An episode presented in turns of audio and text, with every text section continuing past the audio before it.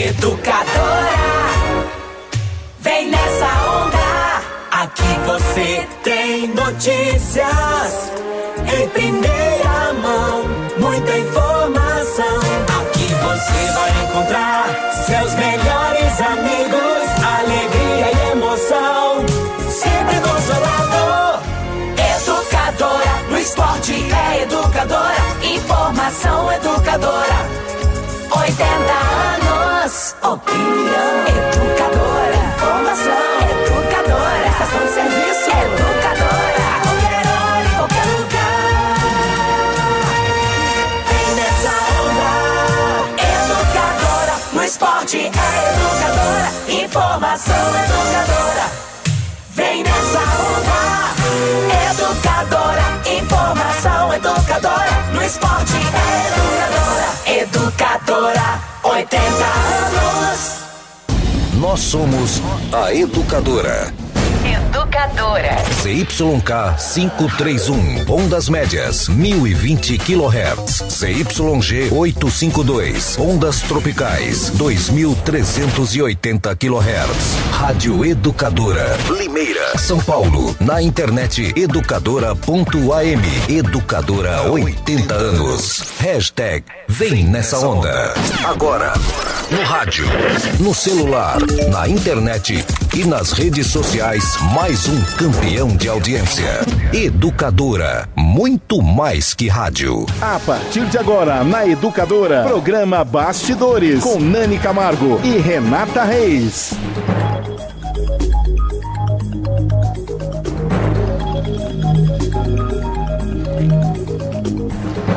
Muito bem, muito bem. 8 horas e 2 minutos. Boa noite, pessoal. Começa mais um programa Bastidores e o assunto hoje é saúde pública. Exatamente, a gente vai entender como é que funciona o SUS. E quando a gente fala de saúde pública, claro que vem em mente a Santa Casa, o trabalho que é realizado por este hospital, que também é um patrimônio de Limeira no atendimento gratuito à população. A gente também vai falar sobre o Hospital Escola, já que a Santa Casa é referência, e também sobre o anúncio do Ministério da Saúde sobre um aporte financeiro, que a gente ainda não tem muitos detalhes, né, Renata Reis? Mas a gente vai conseguir esses detalhes uh, diretamente de Brasília, porque na semana passada o Ministério da Saúde, então, anunciou uma linha de financiamento a hospitais filantrópicos, como é o caso da Santa Casa, e se esse financiamento sair mesmo, com certeza vai ajudar a desafogar o SUS. Boa noite, Renata. Boa noite, Nani. Boa noite a todos que nos acompanham.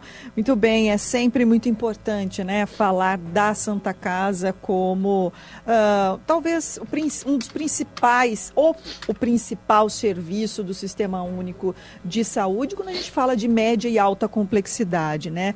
Aqui a Santa Casa de Limeira é referência não só para Limeira, é referência para toda a região, em alguns serviços até no estado e por que não no Brasil. Nós vamos falar também de uma parceria muito importante que a Santa Casa acabou de fazer com uma faculdade de medicina e que vai impactar diretamente em, é, em benefício para a população que depende do SUS, não é, Nani? Muito bem, vamos anunciar já os nossos entrevistados, Renata? Muito bem, não tem como não falar da Santa Casa sem falar do José Roberto Piscinim, provedor da Santa Casa, o famoso Didi Piscinim. Obrigada, Didi, por participar, por aceitar o nosso convite de vir aqui ao estúdio. Mais uma vez, né? Mais uma vez, e para falar da Santa Casa, que é um patrimônio da cidade. Boa noite. Boa noite, boa noite, boa noite Rê, boa noite, Nani. Boa, do... boa noite, os ouvintes, né?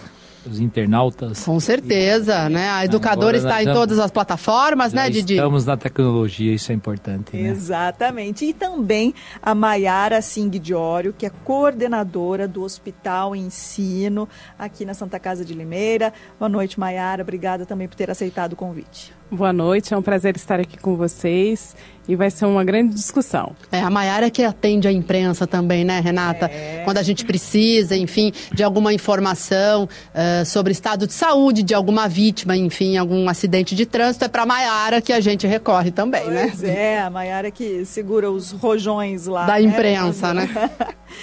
Bom, muito bem, eu gostaria que vocês falassem um pouco sobre essa parceria que a Santa Casa de Limeira acabou de fazer, né? É, então, a Santa Casa ela é um hospital ensino, né? A Santa Casa é credenciada como hospital ensino desde 2004.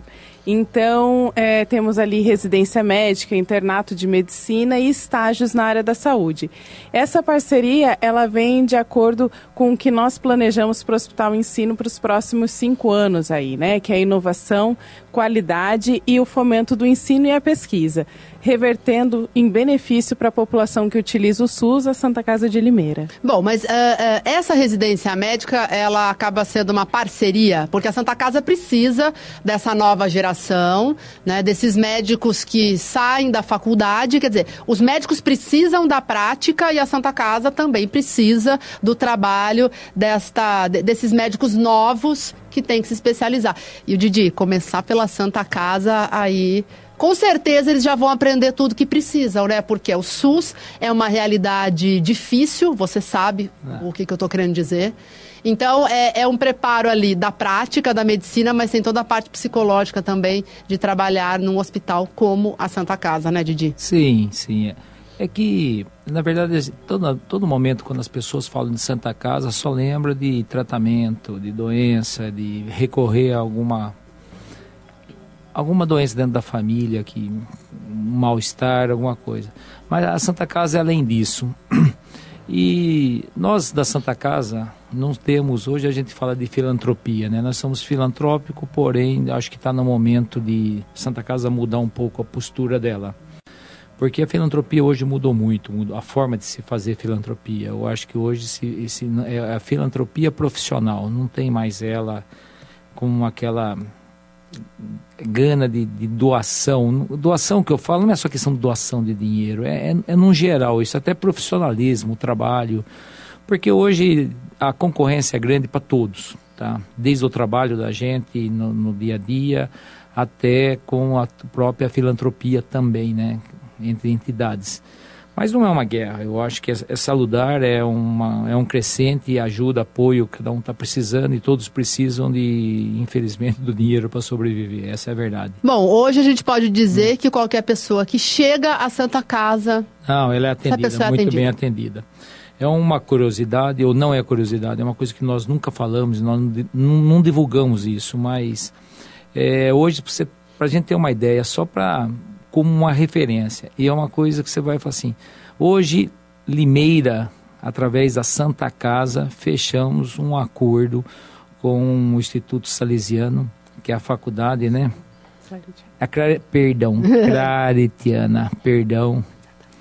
E fizemos um, uma parceria com eles. E incrível que pareça, nós somos um hospital que temos 21 especialidades.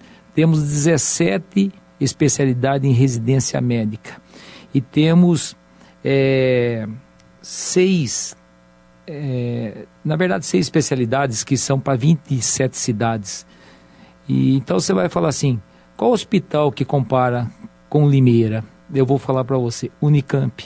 Os Olha. grandes hospitais de São Paulo. Limeira dá para se contar na palma da mão o que ela é um hospital de ensino.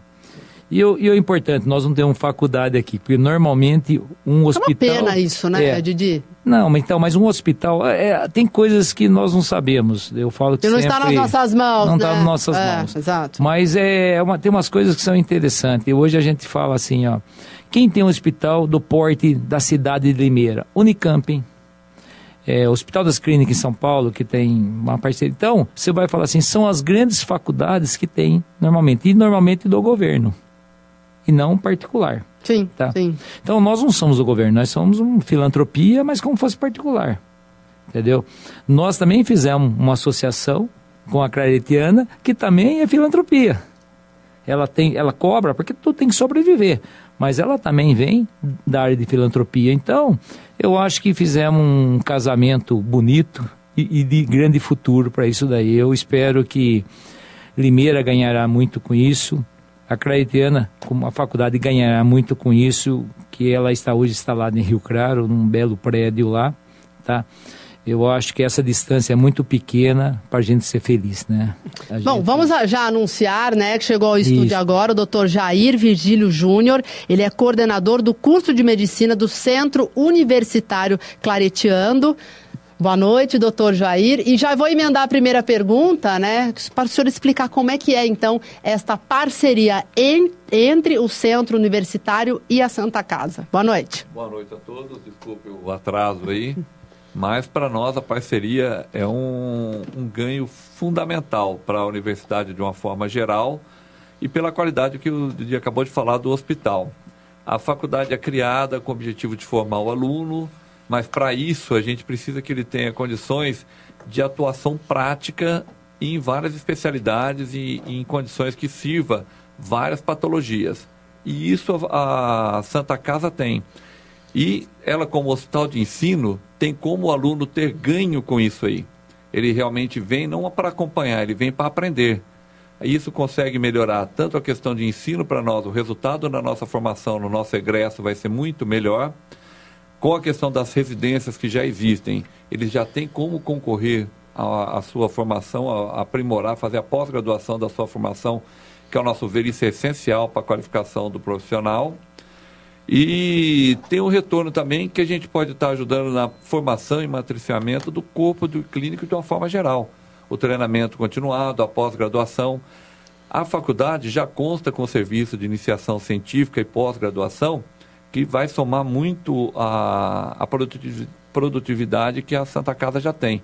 A gente vai poder publicar o que é feito lá para a gente poder ver, olha, realmente está funcionando, estamos seguindo as diretrizes, os nossos resultados estão sendo em relação bons com o, resto, com o restante do, do mundo, onde publica. Você pode ter esse tipo de comparação.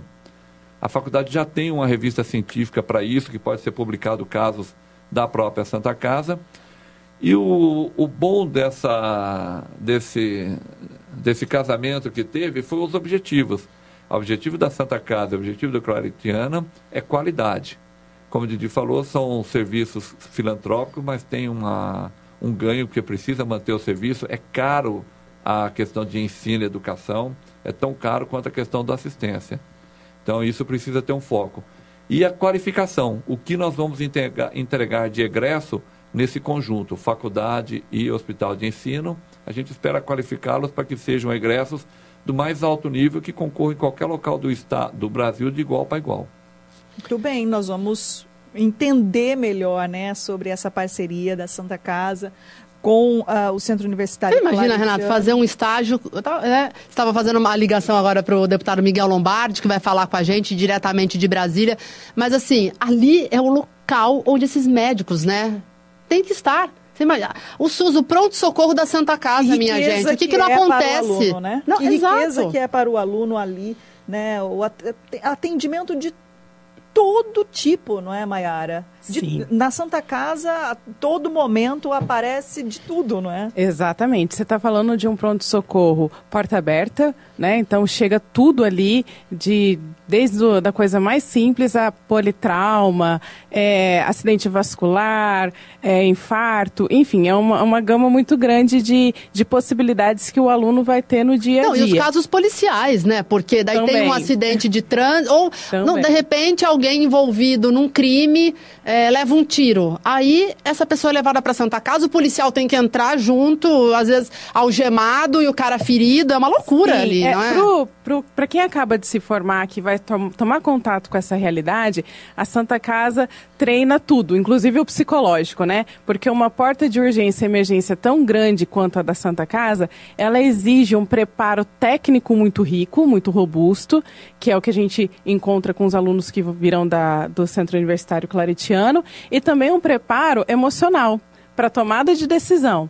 Então ali o estudante ele vai ter que entender o que, que ele tem que fazer. Então todo o conhecimento técnico que ele vai adquirir na prática, né? Então sai daquela teoria, sai do exemplo para ver ao vivo e a cores, né? Então, realmente é um campo muito vasto. E não só da urgência e emergência, mas como as outras especialidades que nós temos. Dentro da Santa Casa acontecem casos muito raros, é, que às vezes a gente não, não consegue dar toda a publicidade, porque são muitas coisas que acontecem ali no dia a dia. Mas você tem é, desde gestação muito rara, que o embrião não sai de dentro da, da bolsa ali, o doutor vai explicar melhor em termos técnicos, né? Que tem que fazer uma incisão cirúrgica depois de tirar tirar o nenê da, da barriga da mãe. É, Os enfim, transplantes, transplantes, né? As cirurgias de alta tipos complexidade. de tumores, né? A gente utiliza o neuronavegador, que é um equipamento caríssimo e que é difícil você encontrar no Brasil. Só os grandes serviços têm o neuronavegador, que é para cirurgia no cérebro através de computador. Então, essa é a realidade que um aluno vai encontrar e que um médico recém-formado, saído do Centro Universitário Claretiano, vai encontrar para praticar na Santa Casa. E como uma instituição filantrópica, depende muito né, do poder público, de verbas né, de, das esferas governamentais e muito tem uh, uh, contribuído o deputado federal Miguel Lombardi, que está conosco na linha, diretamente de Brasília. Deputado, obrigada por dar um tempinho aí para a gente para falar um pouco sobre. De terça, é dia de sessão, não é? Terça-feira? É, tá no meio da sessão, não é, é, Miguel? Boa noite. Boa noite, boa noite, Renata, a Nani, ao Didi, a Maiara, o doutor Jair, a todos os ouvintes aí. É um prazer participar do programa de vocês, um programa de debate, de conhecimentos, que, que com certeza está conquistando toda a população de Limeira aí, que, com, com altíssima audiência. É, aqui é, os trabalhos, na verdade, da sessão aqui vira tudo em torno da Previdência, né? Então o plenário está bem, nós temos um projeto que não está tendo acordo, infelizmente, e acaba ficando matérias acumuladas. Mas eu estou aqui no gabinete trabalhando aqui junto com, com a minha equipe aqui, é, no sistema aqui, verificando o, as nossas emendas, as, as, nossas as reivindicações e as pautas dos ministérios que a gente tem que estar tá cobrando aqui. Mas é um prazer imenso é, participar e, eu, e de um lado com muita alegria e do outro com a tristeza, né, que eu fiquei sabendo da, infelizmente, muito pesar do falecimento do Monsenhor Gustavo Mantovani, uma perda irreparável para a nossa igreja, para a nossa diocese, uma pessoa que tem um dom da caridade, um dom maravilhoso das orações, enfim, que a gente sempre, sempre em muitos momentos conversei muito com o Monsenhor Gustavo Mantovani, uma pessoa de bem calma, bem que pa, passava aquela toda aquele dom maravilhoso dele passava com, com bem para o próximo, de todos os paroquianos, enfim, de toda a nossa diocese. É com muita tristeza, né? tudo bem, 91 anos, já estava. Mas a gente fica muito triste com mais essa perda irreparável para a nossa, nossa igreja. É verdade, deputado. Inclusive, é, daqui a pouco, o jornalista Danilo Janini, ele já está na paróquia de São Benedito, onde daqui a pouco começa o velório, então, do Monsenhor Gustavo Mantovani. É, deputado, sobre a, as novidades que podem uh, senhor, que podem acontecer aqui para a Santa Casa de Limeira. Na semana passada houve um anúncio, né, Nani? Do Ministério é, da Saúde. Do Ministério da Saúde, de um possível financiamento pelo BNDES. Gostaria que o senhor falasse um pouco mais sobre essas novidades, deputado. É, em primeiro lugar, também eu quero parabenizar, agradecer, é, em nome do Didi, no provedor da Santa Casa, a Maiara, todos os, os, colaboradores desse dom maravilhoso, né? A questão que trabalha na saúde, lá no dia a dia, né? Toda a equipe lá da Santa Casa, as pessoas que, que tratam com muito amor, dedicação e carinho os nossos doentes. E nós conseguimos, né, é, sempre é, trocando ideia junto com a direção da Santa Casa para a gente colocar o recurso onde mais precisa. Volto a dizer, por mais que a gente, a gente faça aqui, é pouco pelo que a população precisa, merece. Esses abnegados pessoas nas Santas Casas de todo o Brasil, em especial a nossa Santa Casa aí que atende 27 municípios, você trabalha aí com seriedade, com dedicação, a questão dos recursos, que é difícil, né? A prestação de serviço, praticamente o percentual da rede SUS, e por mais que estejam defasados os valores dos repasses para Santa Casa, graças a Deus, né? Com dedicação de todos eh, os colaboradores, né? Capitaneado pelo pelo Didi Piscininha, a diretoria, o conselho, enfim, todos os colaboradores, para que po possa estar, graças a Deus, a Santa Casa, eu falo com orgulho aqui em Brasília. Santa Casa de Limeira, porta aberta. Né? Eles fazem de todas as dificuldades, mas eles não deixam de atender. Isso é muitíssimo é, importante e muitíssimo é, é, é, a referência que é a Santa Casa no Brasil, Santa Casa de Limeira. Então eu fico muito orgulhoso nesse sentido de ter um trabalho sério, com qualidade no atendimento, com qualidade para o paciente. Enfim, parabéns a todos vocês. E total cerca de 200, infelizmente, 218 santas casas no Brasil se encerraram a atividade, né? E, às vezes eles culpam a questão de gestão, mas não é só questão de gestão. E, infelizmente a Bela SUS aí há muitos anos aí é, é uma referência só, porque nem existe mais tabela SUS, é isso que é a discussão. 17 anos sem, sem um enquadramento. E aí a discussão é o seguinte, se tem um enquadramento, o governo não tem recurso para pagar. Então é. Eles sabem aí melhor o que estou dizendo, eu estou só é, é, falando que realmente é, é, é, o dia a dia da Santa Casa. São heróis abnegados aí que, que ficam com as portas abertas, graças a Deus, para atender a população, principalmente que mais precisa.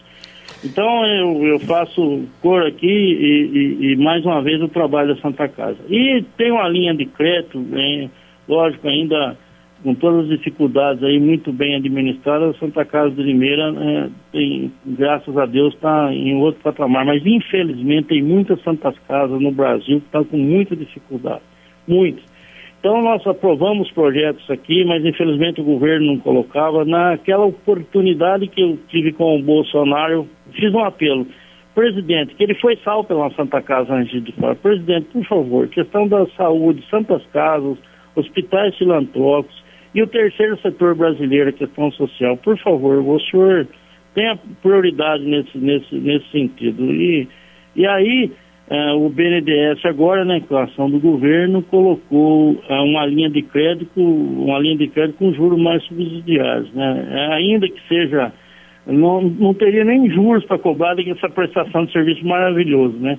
Mas é um juros de 9% ao, ao ano, enquanto o mercado cobra juros quase praticamente o dobro, né? De 20% a 22%, é mais do que o dobro, é, para refinanciar o capital de giro, porque os recursos demoram para chegar, os recursos são abaixo do que os valores que realmente custam. E nesse sentido nós ficamos muito felizes, né? Um, é um bilhão de, de reais o BNDES com linha de crédito para Santas Casas, né? Então é isso também é uma forma de um capital de giro, não que isso seja a solução, mas é, é, o Didi sabe melhor do que, eu, do que eu, tem trocado ideia com o doutor Rogato também, nosso presidente nacional da Impós das Santas Casas no Brasil, e sabe a dificuldade que as Santas Casas por aí todo o Brasil passa. E tem esse lado, e tem outro lado que me preocupa. Até eu tenho marcado uma reunião com, com o Levi, mas infelizmente o Levi acabou pedindo demissão, né?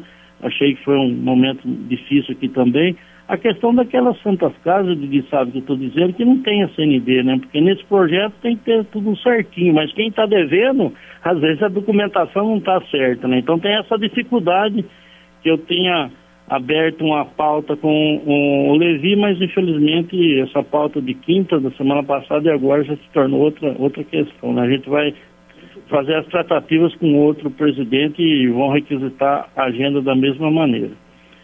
Então essa, essa linha de crédito é importante e posteriormente também estamos cobrando e cobramos o governo com questão, né, cobrando no bom sentido a questão da Caixa e Banco do Brasil, que são bancos públicos é, com, é, com financiamento logicamente baseado a fundos do FGTS, não é um, um, um juros, volto a dizer, bem menores, merecidamente, porque está tratando da saúde pública brasileira e de quem mais precisa.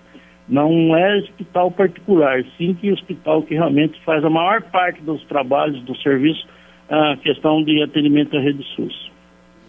Muito bem, então, deputado federal Miguel Lombardi, muito obrigada mais uma vez por dar um tempinho aqui para nós e nos dar esses esclarecimentos. Uma boa noite aí para o senhor. Eu não vou falar bom descanso, porque o senhor ainda deve continuar aí bastante. Por muitas horas ainda, né, Renata? ainda por muitas horas, não, né? Nós vamos continuar mais, mais algumas horas aqui no gabinete, fechando. A, a, a gente tem que sempre se, se, ficar fiscalizando os, os, os, os, setores aqui das emendas que a gente coloca, das propostas, enfim, a gente tem que estar... Tá, uh, navegando no sistema para ver se está sendo os documentos tá certo, enfim.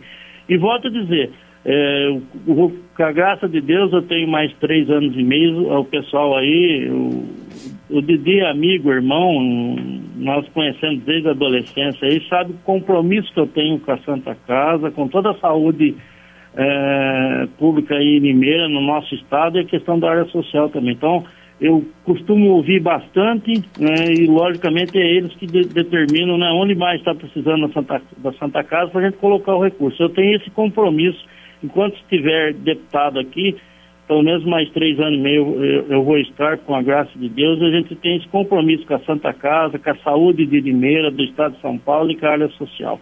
Isso é, é quase 30 milhões é, nesse período nós conseguimos destravar em termos de tudo os recursos aí na saúde.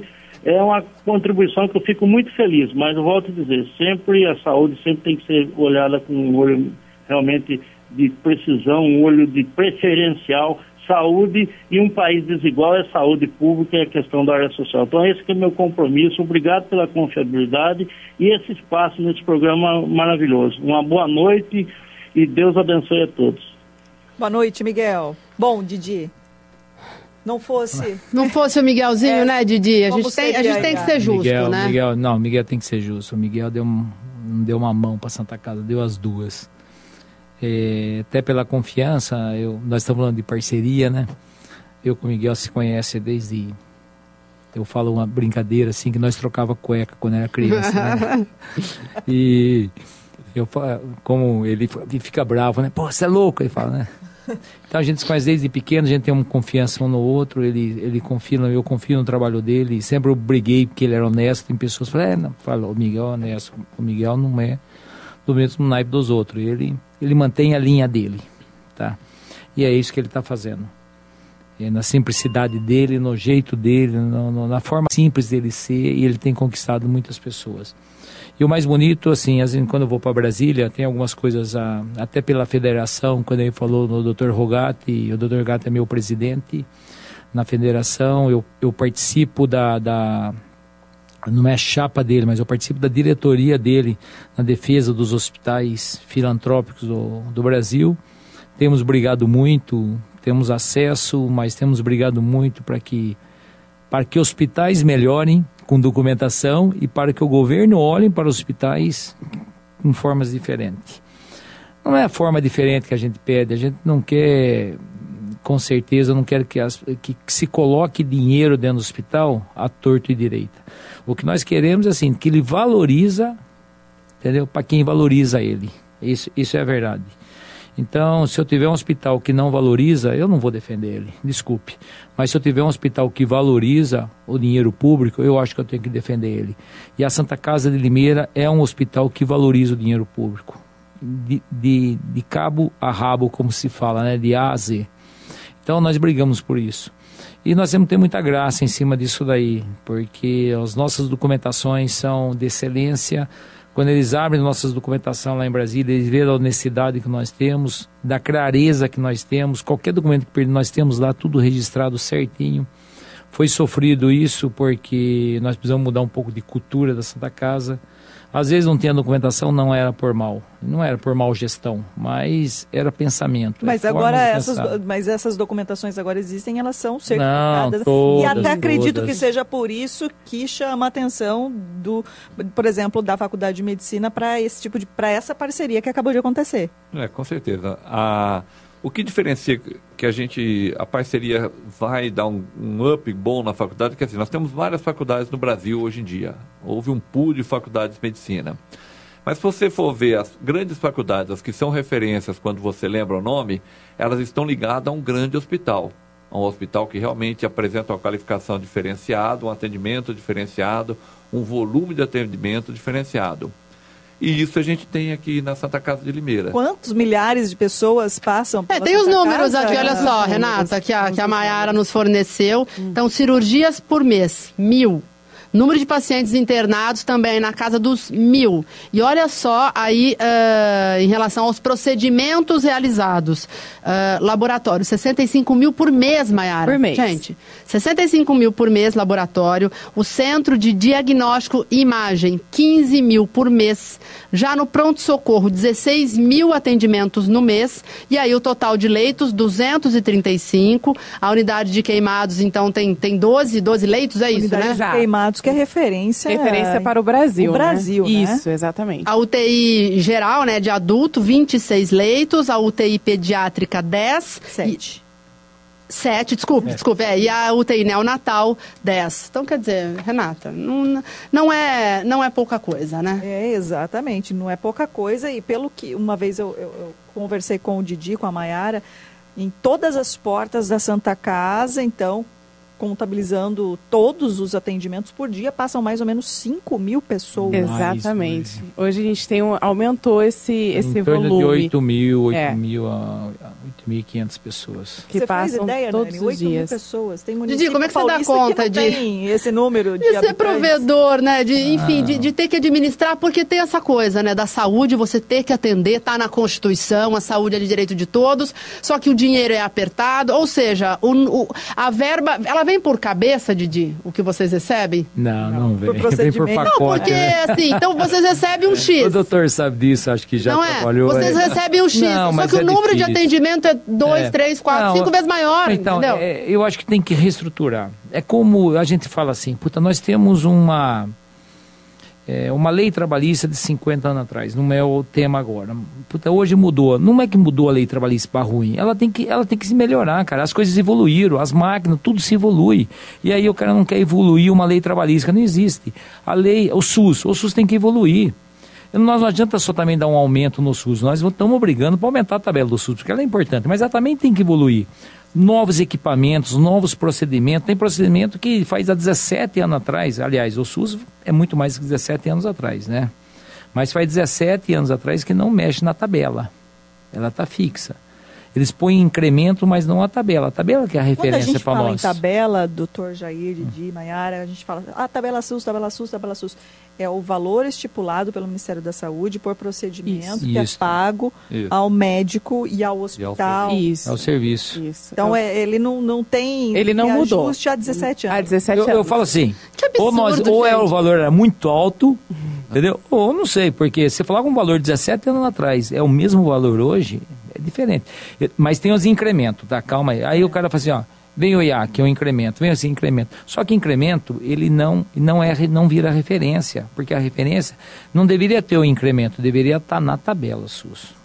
O incremento Entendeu? é uma forma de ajudar a fechar essa conta. A conta ela não fecha, essa que é a Nenhum verdade. mês fecha, né? Nunca O fecha. ideal Não, não seria fecha. incorporar, né, esse incremento ao valor pago, né? Sabe por que pelo- não fecha? Tem, tem tecnologia. Você imagina um, um tratamento de 17 anos atrás e um tratamento de hoje, não é o mesmo. As Mas o Bolsonaro não fala nada sobre a tabela SUS, por exemplo? Então, nós estamos brigando com ele. Na verdade, é, é difícil falar que o Bolsonaro fala isso agora. Eu não estou defendendo ele. Pô, mas são seis meses que ele está lá. Ele tem que entender aquilo lá.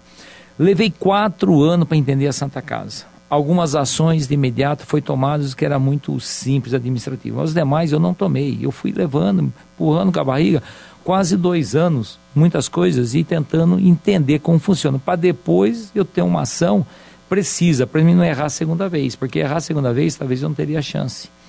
Eu- é a mesma coisa, talvez, eu entendo, tá? Que seja que é o, o governo Bolsonaro que está lá, ou se tivesse entrado qualquer um outro governo sem ser o, o que estava anterior, não vou falar o Sem ser o nome dele. PT, sem ser o PT. Ah, eu não sei, não sei, eu, eu desaprendi a falar essa palavra, graças a Deus.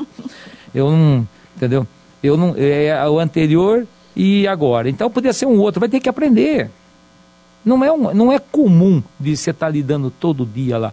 Ele, ele, ele, ele quer entender. Quando ele trava todo o sistema, ele não trava porque ele quer, ele trava para entender. Faz, vamos ver. Aí ele vai começar a entender aonde era real, não é real. Saiu esses dias no.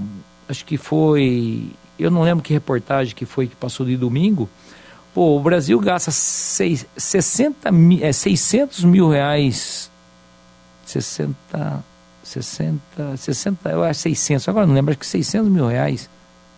Puta, agora não... não a, a, diferença são de 600 para 2 mil. Ah, não, é 600 reais por ano por um brasileiro, isso mesmo. 600 reais por ano com um brasileiro e 2 mil reais com, é, com índio. Tirando alta complexidade do índio e algumas coisas mais. Ué, isso aqui, puta diferença é essa? É mais caro atender um índio que atender um cidadão brasileiro? Entendeu? Então você fala assim, ele está questionando isso e os índios estão batendo. Agora, tem índio defendendo, que fala que tem coisa errada, e tem índio batendo. Faz alguma coisa errada tem, não tem? Não tem. É uma diferença muito grande. Se eu falar três vezes mais para atender um índio, eu não estou não tô criticando o índio, tá? Eu só estou falando forma de atendimento. Para um cidadão brasileiro, eu gasto 600 reais por ano. Para um índio, eu gasto 2 mil reais, mais fora a complexidade. Nos 600 reais, está a complexidade. E a alta complexidade, o doutor, é o mais caro. Agora, doutor, a, a, as faculdades de medicina, é, elas formam esse aluno para essa realidade do SUS ou para ele buscar um consultório particular? Porque a gente sabe, é, é, assim que funciona. Se o médico vai se especializando, ele quer fugir do só, SUS, só, ele monta um consultório eu dele. Eu só queria, eu, eu, eu, eu, fiz um erro no começo daqui. É. Eu falei que era uma, era uma faculdade e não é a faculdade, é mais que uma faculdade, é, uma universidade. Agora, agora Isso, é uma, é uma universidade, ela é muito mais que uma faculdade. Tá? Então a gente fala assim, ó, a parceria que nós fizemos, nós fizemos uma parceria com uma universidade. É um campus muito maior que uma faculdade. Desculpa, viu, doutor? Ah, opa. Nós temos, uh, já vou... Muitos comentários, muitos Renata? Comentários, muitos elogios à Santa Casa aqui tem também. aqui até algumas, uh, alguns questionamentos, inclusive sobre como vai ser essa parceria, mas assim, é, é, responder a pergunta da Nani, mas tem até um, um, comentário aqui, uma pergunta feita. Ah, agora a Santa Casa vai ser, vai, vai ter só estagiário atendendo? Não, não é bem é, assim. Vamos né? explicar direito. É, bom é. que se explique, não, não. que fique Especialidade claro. é diferente. Quando ele vai para a faculdade, existe estagiário realmente, né? A casa vai servir, ela é, já é um Residente, eles já são médicos, já são médicos. né? Já são formados. Ele né? já é um médico formado. formado com o seu CRM, ele responde por todos os seus atos, ele está capacitado para exercer a medicina. Né? Então, um residente, quando ele vai fazer residência médica, ele está fazendo uma especialização. Então, ele se formou médico e agora ele vai buscar um campo de especialização, que pode ser em cardiologia, ginecologia obstetrícia, cirurgia geral, enfim, a especialidade que ele escolher. Para isso, a lei preconiza que ele trabalhe 60 horas semanais em um serviço sendo observado por um profissional especialista e com experiência. Então, o residente para ele. Que é o médico preceptor. Que é o médico preceptor. Exatamente. Então, para o residente estar inserido nesse serviço, ele tem que ter um preceptor que o assista na sua prática. Mas o médico residente já é um médico. É, quem, quem tem capacidade para fazer o exercício de atuar, de fazer. É, ou o residente, que é uma pós-graduação, ele já, é, como a Maia falou, ele já é médico, ele está fazendo uma pós-graduação é, um lato senso em especialidade, em especializando em alguma especialidade que ele optou. Mas independente se ele está como residente, se ele está como interno, que também tem capacidade de treinamento para o atendimento, ou como está como um aluno, sempre existe um médico preceptor acompanhando o ato. Tá? Então jamais é feito um paciente de cobaia. Tá? O médico que vai lá, o interno que lá, vai exercer como um médico mesmo, vai fazer o exame médico e sempre supervisionado por um médico formado que é o preceptor. E hoje em dia não existe mais nas faculdades, esse treinamento não é mais lá dentro do, com o paciente. O treinamento é feito na faculdade com centros de simulações. Os, centros de simulações são onde existem manequins que simulam qualquer realidade, seja cirúrgica, seja trauma, seja obstétrica, seja clínica. Os manequins são realísticos. Você pode simular qualquer situação que, de um paciente naquilo e eles treinam exaustivamente ali para que eles dominem a técnica de abordagem sobre a patologia, o que fazer. Então, quando eles vão para a Santa Casa, vão para um hospital, vão para a atenção básica, eles já sabem o que fazer com o paciente. Mas, de qualquer forma, sempre vão estar supervisionados. Tá? O que eles vão fazer é mais um treinamento de abordagem da relação médico-paciente, que é o mais importante. Como abordar o paciente, prestar aquela vivência da dor do paciente, da necessidade. É isso que é a maior parte do treinamento. Que o treinamento de prática em simulação é feito hoje em dia na faculdade. No centro universitário tem o centro de simulação para treinamento de cirurgia. Os médicos são treinados de cirurgia, igual o Didi falou. O SUS, eles vão ser treinados para essa realidade, eles têm que ser treinados para qualquer realidade, porque a gente quer que o SUS atenda a qualquer realidade. Lá tem que ter vídeo, lá tem que ter robótica, e para isso a gente faz o treinamento no centro universitário. O centro universitário claretiano ele fica em Rio, em, em Rio Claro. Em Rio Claro. Rio claro. E aí os alunos eles vão vir aqui para a cidade. Como vai ser? Uh, quantos quantos alunos virão para cá para Santa Casa? Ah, Qual a, vai ser a realidade deles aqui? A faculdade, ela, a gente tem 60 alunos por ano, é uma turma por ano ali em Rio Claro, no Claretiano e vão vir para cá em grupos de 15 alunos por, por etapa. Tipo, a partir do segundo semestre, nós teremos 15 alunos fazendo um treinamento que a gente chama de semiologia, que é aprender a examinar o paciente, aprender a lidar com o paciente, ter o primeiro contato. Mas isso eles já fizeram nos três primeiros semestres, esse treinamento nos manequins de simulação. Tá? Então, eles vêm supervisionados sempre por os preceptores são da Santa Casa, em vínculo com a universidade, para que se sigam os protocolos instituídos, tanto de ensino quanto os protocolos médicos.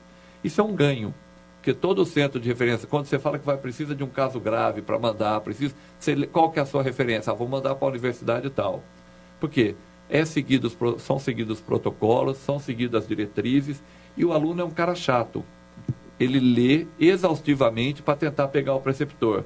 Então isso só vai trazer bons resultados à Santa Casa, porque traz bons resultados ao usuário. O aluno, mas isso realmente, doutor, é o que a gente viu, que eu li diferente. Então, o preceptor tem que se preparar, a Santa Casa tem que estar preparada, porque o aluno vai questionar, ó, as diretrizes hoje para poder fazer esse ato tem que ter isso e isso.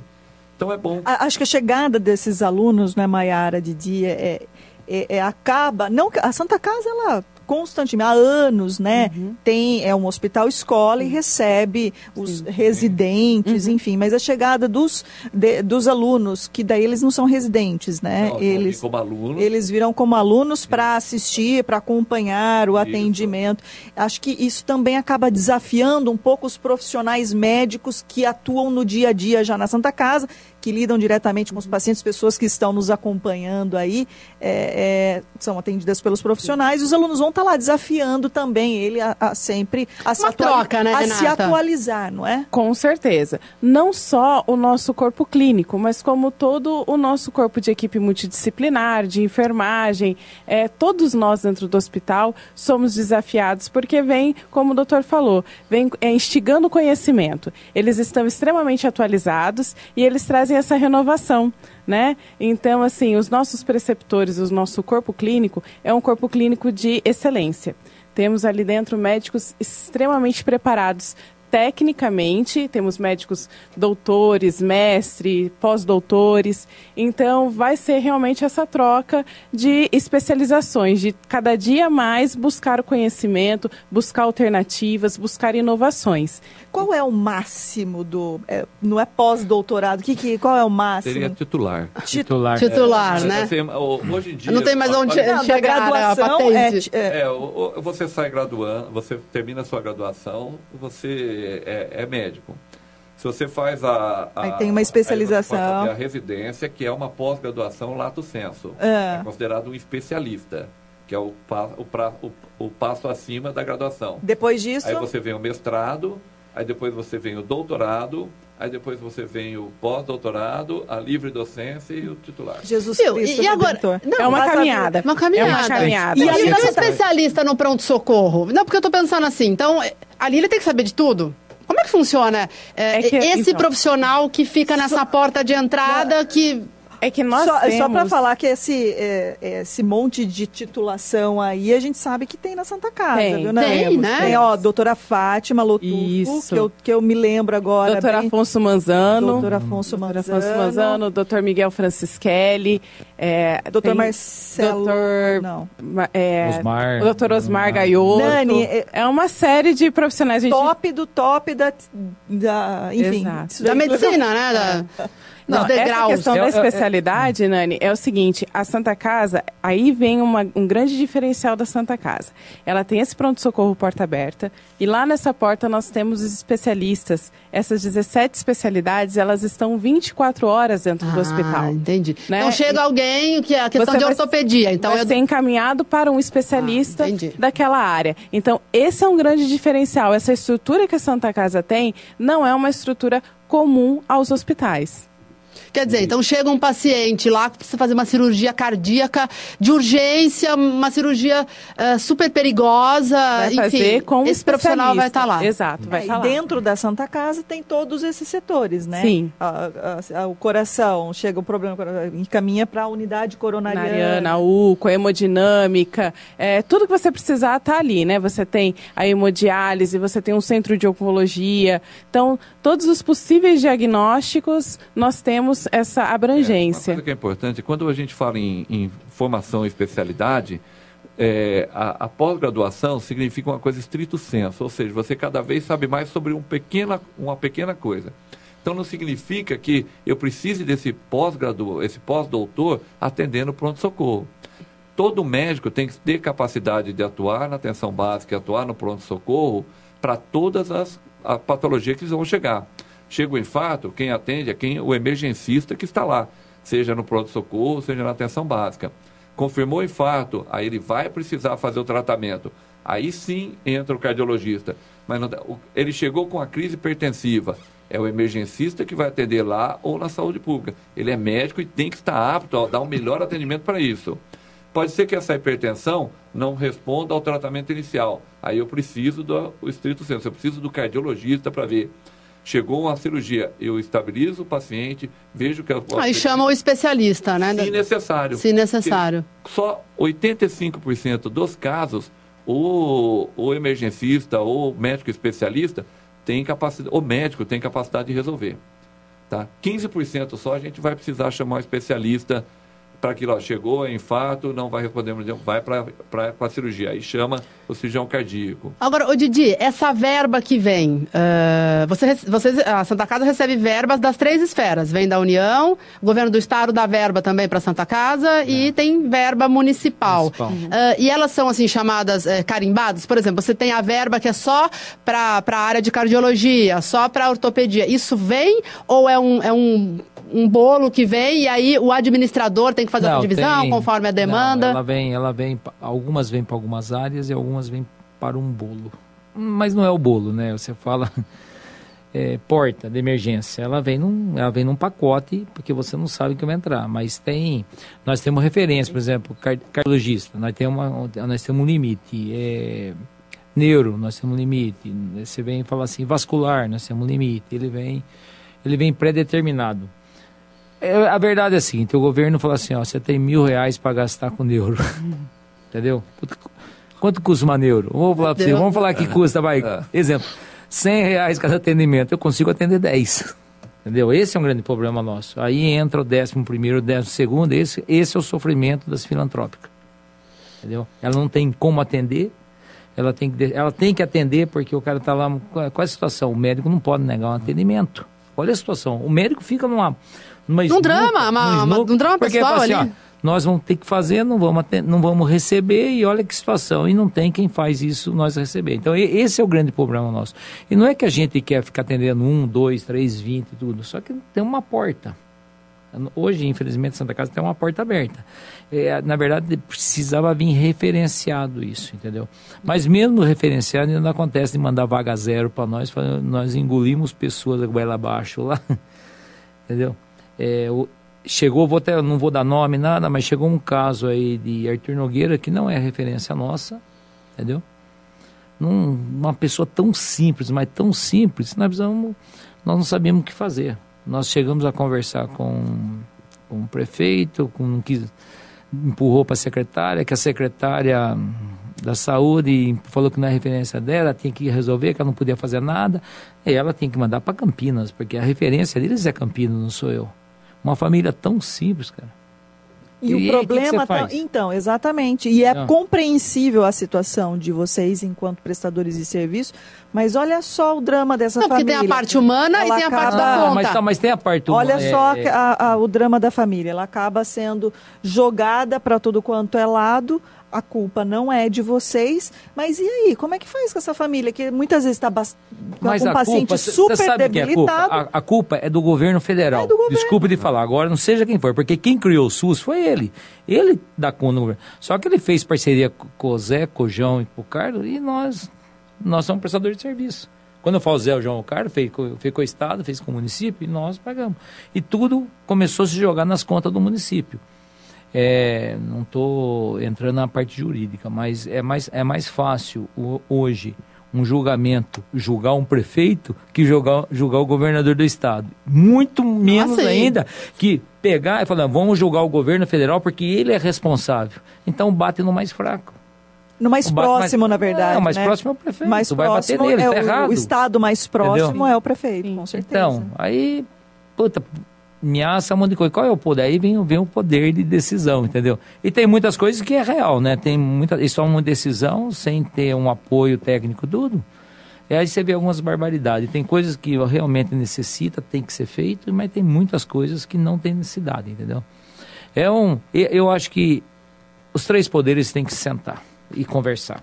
Eu acho que se não começar a não sentar na mesa começar por junto, põe uma filantrópica na mesa sentado junto, põe a, que seja a federação, coloca o governo federal, o governo estadual, o governo municipal e chegar num acordo, vai ser difícil nós. O sistema, o, o sistema. único é travado, que deveria né? ser é travado, único né? se sustentar, né? É, sustentar. Bom, muito bem. 8 horas e 50 minutos. Agora nós vamos falar de Gromos Elevadores, que ajuda a colocar este programa em pé. Uma empresa tipicamente limeirense. Eu e a Renata Reis fomos conhecer a Gromos Elevadores e você já sabe, né? Colocar um elevador no seu imóvel traz um alto valor agregado e não é só para residência não, né, Renata? Não, é para restaurante, Nani, para escola, hospital, né, o hospital, saúde, para tantos e tantos. Olha, é só chegar lá na Gromos Elevadores e falar, é preciso para este tipo de imóvel. Por isso que tem essa parceria com arquitetos e engenheiros. Inclusive, a gente vai trazer agora uma entrevista que eu e Renata Reis fizemos sobre esta parceria, porque daí, se você é arquiteto, se você é engenheiro, basta você procurar a Gromos, leva seu projeto e aí lá vocês vão poder discutir aí como inserir esse alto valor agregado na propriedade. Vamos saber um pouquinho mais sobre esta parceria. Olá pessoal, estamos na Gromos Elevadores e vamos anunciar uma importante parceria com arquitetos e engenheiros. E quem vai contar para a gente sobre esta novidade é o Alexandre Bobetti, ele é diretor de operações da Gromos Elevadores. Alex, como é que funciona então essa parceria? Tá, é, a Gromos Elevadores ela está trazendo para a cidade de Limeira e toda a região essa parceria com esse profissional, que é o arquiteto, o engenheiro, para fazer todo o projeto de adequação técnica do elevador a um projeto arquitetônico desse profissional até o seu cliente. É, a Grumos ela provê essa solução de acompanhamento da obra e todas as dúvidas necessárias para o bom desenvolvimento desse projeto para a instalação do melhor produto para atender uma necessidade do cliente. Esse profissional ele busca sempre duas grandes questões. A primeira questão é como eu adequo o meu projeto a receber um elevador.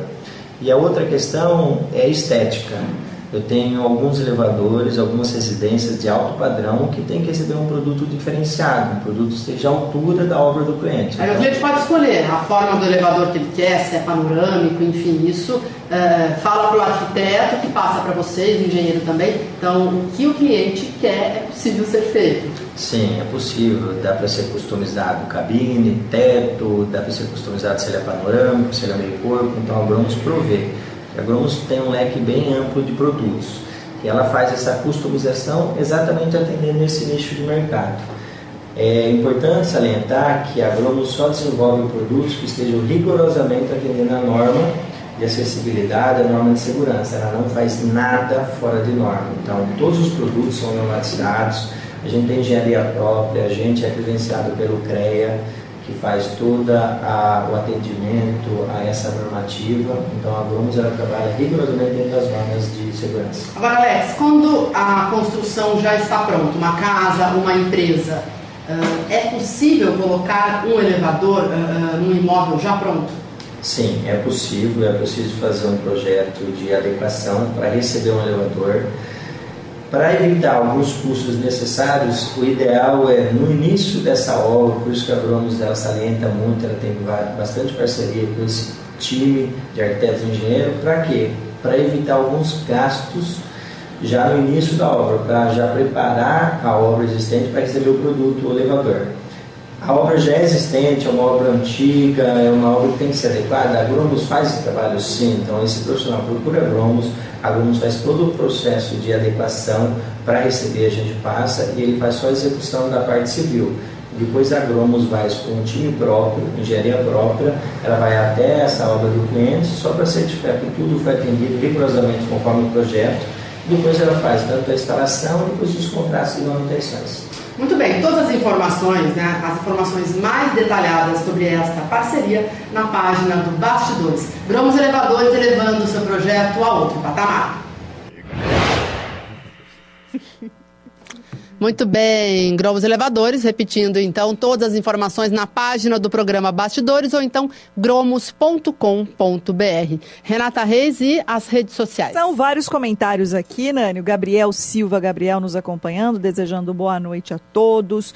O Carlos Pereira, ele diz o seguinte: meu filho fez estágio na Santa Casa, aprendeu muito, se capacitou bem e isso incentivou muito. Ele falou que hoje ele estuda no Claretiano e está muito animado com a qualidade de ensino de lá. Ele parabeniza a todos os envolvidos pelo norte a escolha de um futuro profissional da área. Olha que bacana, Carlos Pereira. Então, boa noite a você.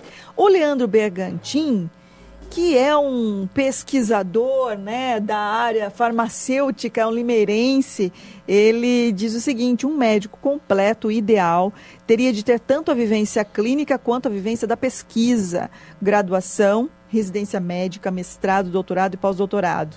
Temos o médico MD-PHD.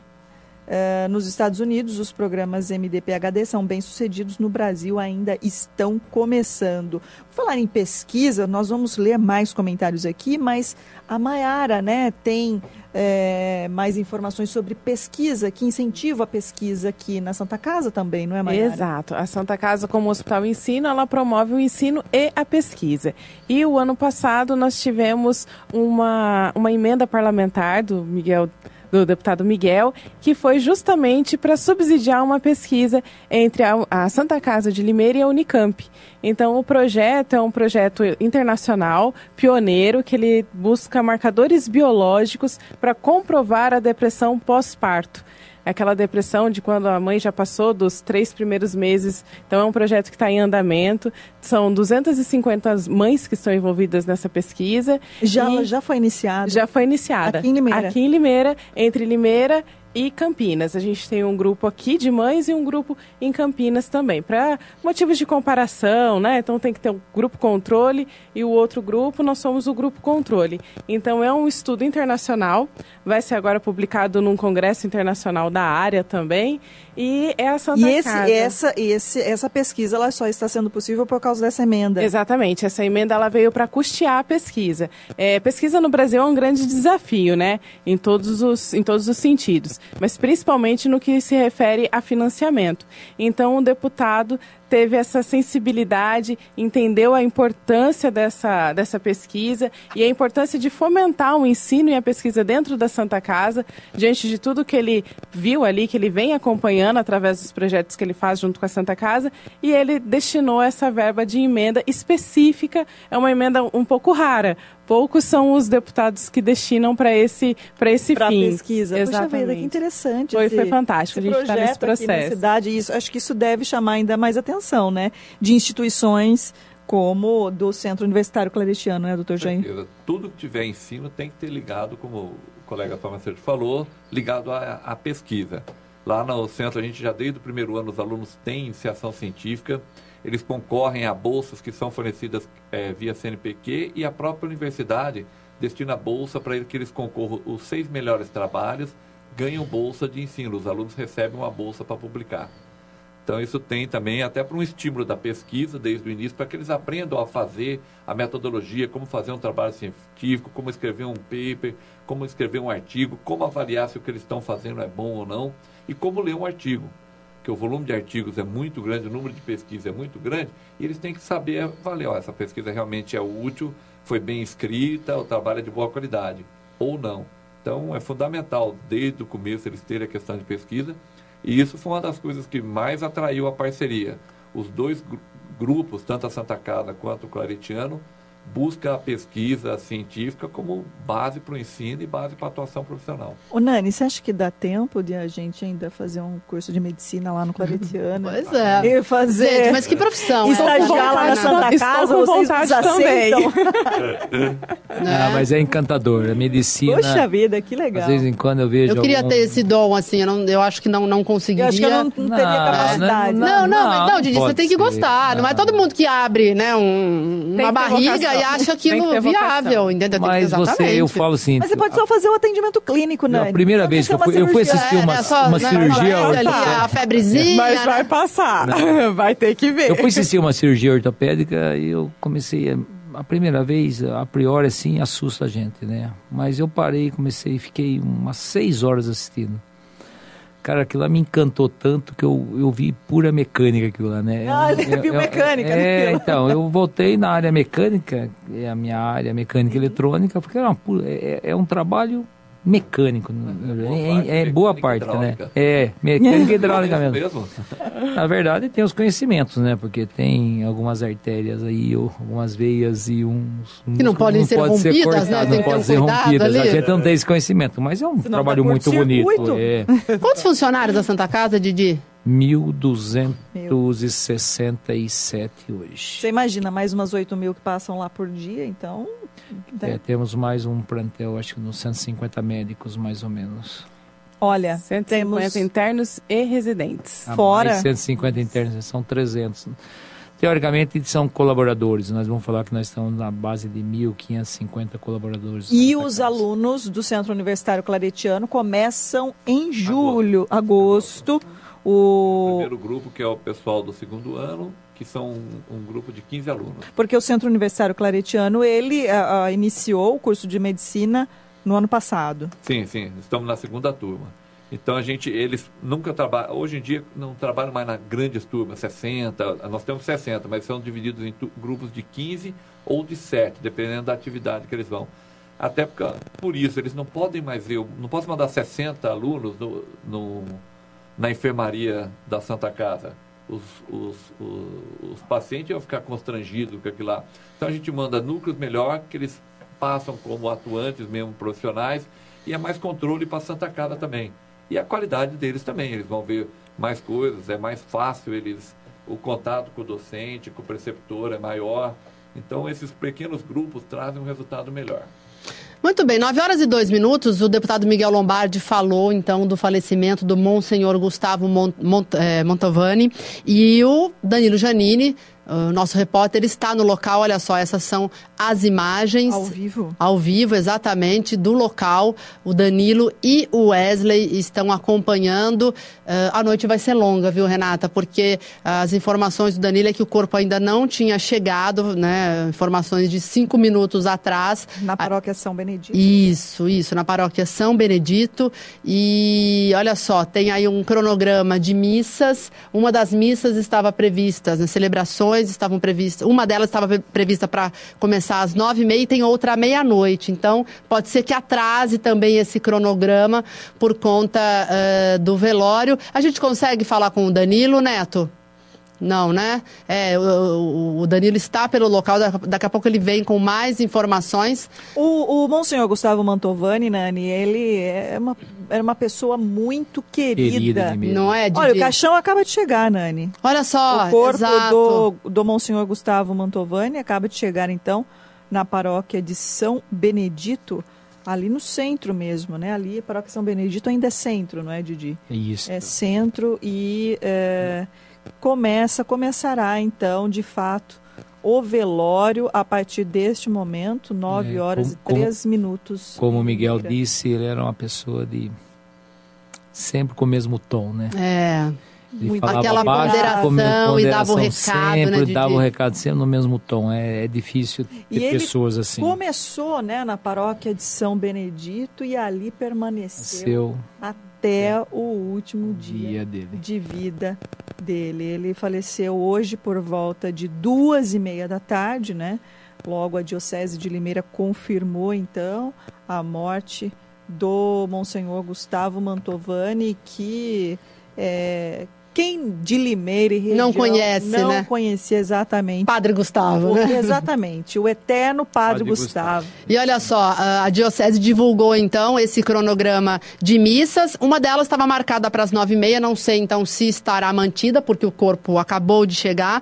Mas então uma outra missa à meia noite de hoje e amanhã quarta-feira também missa às seis da manhã, às nove horas, às doze horas e depois às 14 horas e 30 30 às 16 horas. O velório, então, será fechado ao público para que a família possa ter aí os momentos finais em reservado. E às 16h30 sairá o cortejo para o cemitério Saudades aqui em Limeira. Então, todos os nossos sentimentos em nome de todos os fiéis, todos aqueles que uh, conheceram, tiveram contato com o Padre Gustavo, né, Renata? Exatamente. Grande nome uh, religioso aqui em Limeira. Nossos sentimentos e todas as informações.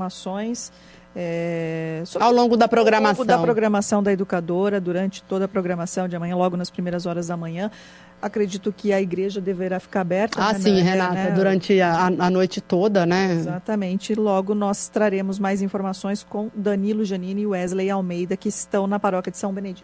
Muito bem, 9 horas e 5 minutos, Renata, tem mais comentários. Tem mais comentários aqui, olha, o Rodrigo Pereira desejando boa noite a todos, um abraço ao Rodrigo, sempre acompanhando o nosso trabalho. A Claudete Opsfelder, ela diz que está nos assistindo e deseja boa noite, Dulce Rodrigues, também a Maria Lúcia Bueno Bergamo Bergantim, boa noite a todos. Maria Cecília Faveta, a Isa Depilações, boa noite a Isa. A Norli Gachê, a Silvana Garré, desejando boa noite. A dona Isabel Aparecida Carrascosa dos Reis, ela diz o seguinte: boa noite. Dona Isabel. Eu agradeço a Santa Casa, muito obrigada a todas as pessoas que lá trabalham. Meu marido passou por uma cirurgia e eu amei o atendimento e todos, principalmente o doutor Gustavo Gucci, muito obrigado. Deus abençoe a todos. Uh, a Isabel Isabela, ela também diz que está nos assistindo, ela mora em Dracena. Olha só, e parabeniza também o doutor Gustavo Gucci, manda um abraço a todos. Uh, o Jerônimo Vieira, Uh, e, e, ele faz uma, um questionamento, Didi, eu acredito que você possa responder melhor. Ele fala o seguinte, mas por que muitas pessoas falam é, de, de mau atendimento, de um mau atendimento da Santa Casa por causa das horas para ser atendido? Justamente por ser uma porta aberta, isso que você estava explicando? Porque às vezes demora, né? O Didi, ele não, não esconde a verdade. Quantas vezes a gente está aqui na rádio e chega uma reclamação, viu, eh, doutor? E aí a gente fala, Didi, o pessoal está ligando aqui porque está demorando no pronto-socorro. Às vezes a gente liga para a Maiara e é uma realidade também do vê, SUS, mas aí é? você vê essas duas realidades, né? Algumas uh, as famílias parabenizando, agradecendo pelo atendimento e outras questionando, principalmente. Não, mas, mas, aí você é... vê por é... conta de horas de demora de... porque tem muito atendimento, é, é não é Didi? É, não, tem um protocolo, né? O protocolo SUS tem a lei de é, da Manchester, né? Protocolo de Manchester. Manchester. Então, você, a gente usa o protocolo de Manchester. Lógico, a gente tem um bom senso, né? No hospital não tem ninguém esperando, eu não vou fazer esse protocolo a vinha funcionar, entendeu? Mas ultimamente o Hospital de Santa Casa está muito lotado. Quando ele, eu não consigo atender Limeira inteira.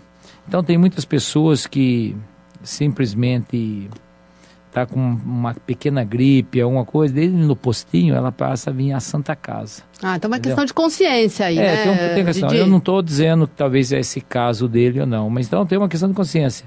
Então a gente tem que começar a usar os postinhos. Os postinhos foi feito para dar apoio à Santa Casa. Então tem que usar. Agora, que atenção primária, Isso, atenção básica. Porque, porque o, hospital é... da Santa Casa é um pronto-socorro de urgência e emergência, de média e alta complexidade. Então, isso também tem que ficar claro. Às vezes a população não consegue entender, mas ele chega lá, existe a classificação de risco, então esse paciente... É, é a corzinha que coloca é lá na, na, na, identificação, isso, né? Isso, e essa corzinha é que vai demandar o tempo de espera dele. Então, se é um paciente que ele está em risco, ele vai entrar imediatamente. Então, quem é classificado lá do verdinho, que não corre nenhum risco, que poderia facilmente estar numa UBS, estar tá numa unidade de pronto atendimento, esse acaba dependendo, como o Didi acabou de falar aqui, do movimento da instituição, ele acaba esperando. Que lembrar que o médico que está ali atendendo, muitas vezes ele vai atender um politraumatizado que chega quase morrendo, que precisa ser estabilizado, que vai precisar subir para o centro cirúrgico, e tudo isso vai mandar no tempo da porta. Uma, O que o Didi está colocando, o protocolo de Manchester, é uma coisa que é usada no mundo inteiro. Significa o quê? Vamos dar esse grau de prioridade significa que quem está reclamando de esperar é, vai ver se, se um infarto ficar esperando, é ruim. Se um politrauma ficou esperando, é ruim. Mas se a gripe ficou esperando, significa que. Se é só uma dorzinha de cabeça, uma sinusite. Uma pré-consulta, essa pré-consulta o classificou como verde, significa que no mundo inteiro essa pessoa pode esperar até 220 minutos para ser atendido. Diferente de se chegou uma dor torácica, diferente chegou um trauma, esse tem que ser atendido de imediato, é um código vermelho ou amarelo.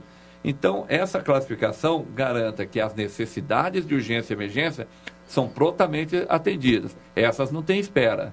Mas aí, lógico que, como o Didi falou, as pessoas, por hábito, não por maldade, acabam procurando a porta mais prática.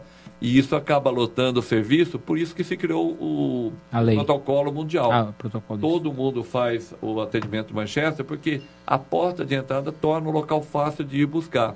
Então, para que a urgência seja prontamente atendida e essa não espere, é classificado em vermelho, amarelo, e aí sim, esses entram mais rápido. Então, quando fala, olha, ficou esperando, com certeza não foi um código vermelho ou amarelo que ficou esperando. As urgências foram classificadas e entraram prontamente para ser atendido.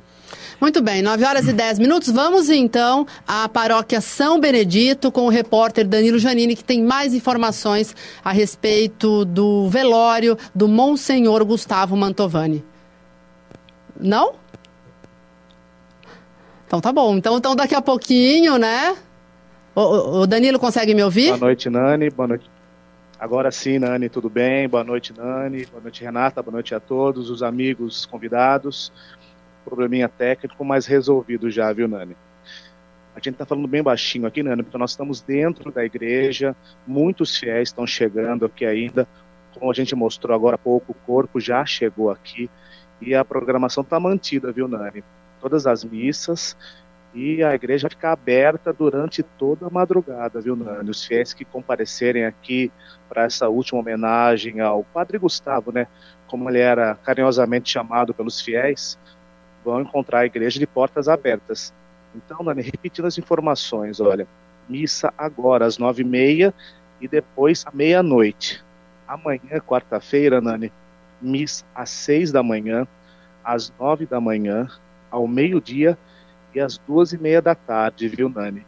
A, a programação, os padres que vão celebrar as missas, é, vai depender de acordo com os padres que vão estar aqui, viu, Nani? Já que são muitas missas, muitas horas de igreja aberta, eles vão revezando é, que muitos padres devem comparecer aqui, viu, Nani? A diocese em peso deve vir, políticos, a expectativa, inclusive, é que o prefeito Mário Botion venha amanhã à tarde, pouco antes do velório, perdão, do enterro. Ou seja, os fiéis estão chegando aqui, como a gente está vendo nas imagens, para quem nos acompanha pela internet, pelo Facebook, a igreja está bem cheia já, viu, Nani? Muito bem, Danilo, estamos acompanhando uh, uh, o velório, as imagens do Wesley Almeida e todas as nossas condolências à família do padre Gustavo e toda a comunidade católica, né, Renata? É porque para o, o, o padre Gustavo, Monsenhor Gustavo Mantovani, sim, ele tem a família dele, se eu não me engano, parte dela é residente em São Paulo, capital. Porque ele é descalvado, né, na verdade, né? Ele, ele, é, a família dele é, pelo menos parte é de São Paulo, capital, mas aqui em Limeira ele formou uma família muito grande, né? Muitas pessoas o tinham como real, realmente um membro da família. É, a gente vê o, a, o, o, padre Marcos, que até então atuava né, à frente da paróquia de São Benedito, ele tinha o padre Gustavo, ao menos demonstrava, né, parecia que ele tinha o padre Gustavo como pai mesmo, como alguém da família, cuidou dele é, por muito tempo, agora mais recentemente o padre Ciro, que está à frente da paróquia de São Benedito, então é, ele fez laços familiares, por que não? Muito bonitos aqui na cidade, por isso tão querido, por isso a igreja está lotada, Renata. por isso deverá ficar lotada até amanhã. Pois não, Danilo? Então, a família dele está aqui, viu? Essas pessoas que moram aqui em Limeira, familiares do padre Gustavo, do bom senhor Gustavo, estão aqui na igreja também, estão próximos ao caixão. Uh, e mais pessoas devem vir, segundo informações e fiéis que nós colhemos aqui na igreja. Muito bem, muito obrigada. Então, Danilo Janine, Wesley Almeida e daqui a pouquinho a reportagem completa no Facebook, também no portal da Educadora. 9 horas e 14 minutos e vamos falar de Medical. É, Renata, Medical que também coloca esse programa em pé. A Medical que tem recertificações, que também é considerada um patrimônio de Limeira e tem um curso super interessante que está com as inscrições abertas que vai ajudar ajudar as pessoas a parar de fumar, né? Exatamente, é o Espaço Saúde da Medical, que está com as inscrições abertas e em breve o, cur o curso vai começar para o cliente medical ajudar aí a promover a saúde. Bom, muito bem. Vamos saber um pouquinho mais então só sobre medical, não é? Muito bem. Bom, uh, daqui a pouquinho a gente volta, então, a falar. Ah, agora sim, agora sim. né? Programa ao vivo, né, Didi Piscininho, né? É puxado para nós aqui às vezes também, viu, Didi? Viu?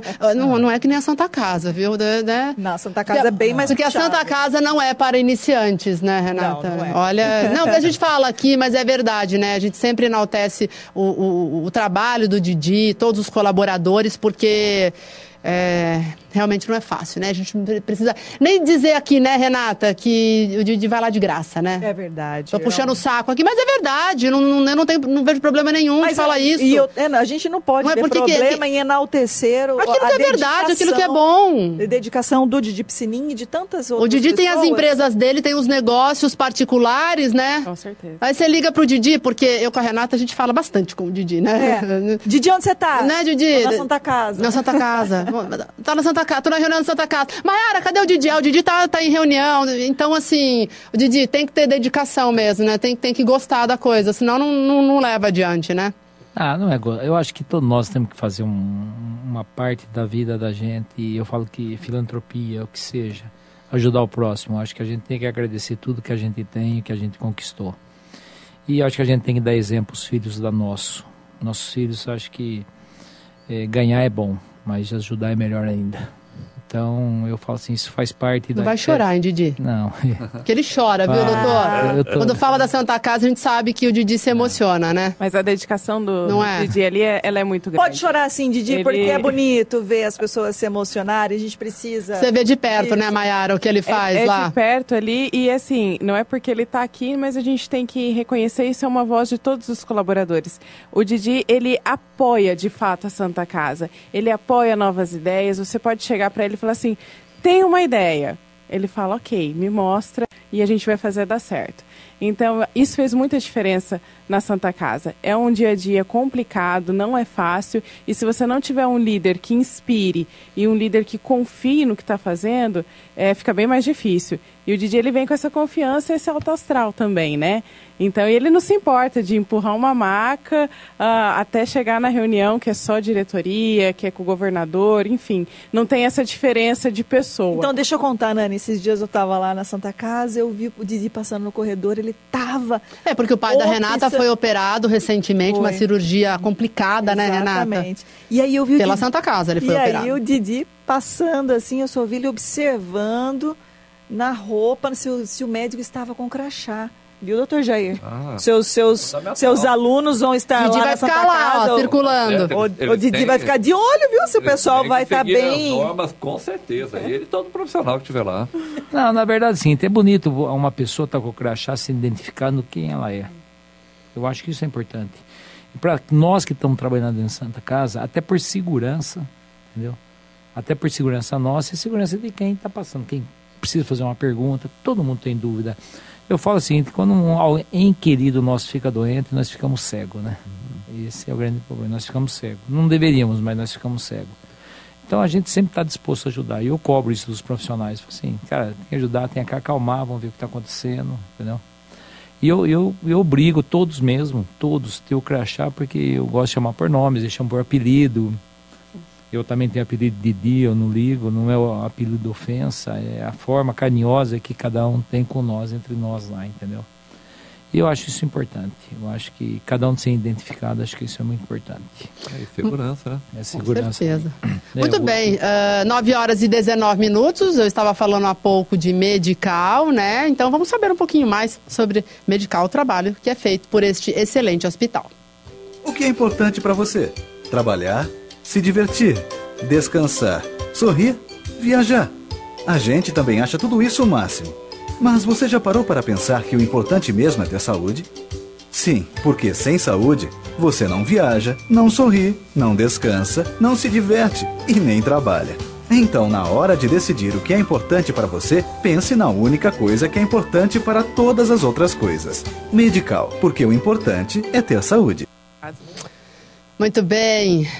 É isso aí, Medical. Um grande abraço a todos os colaboradores da Medical, o doutor João, o doutor João Pedro, né, Luiz Renato? Pedro. O doutor Luiz Pedro. Luiz Pedro. É, isso aí, né? Pessoal que vive também lá dentro da Santa Casa também. Não, são todo pessoal. Não, é, Didi? Não, são todo pessoal gente boa. A gente fala assim que a gente tem uma irmandade, certo?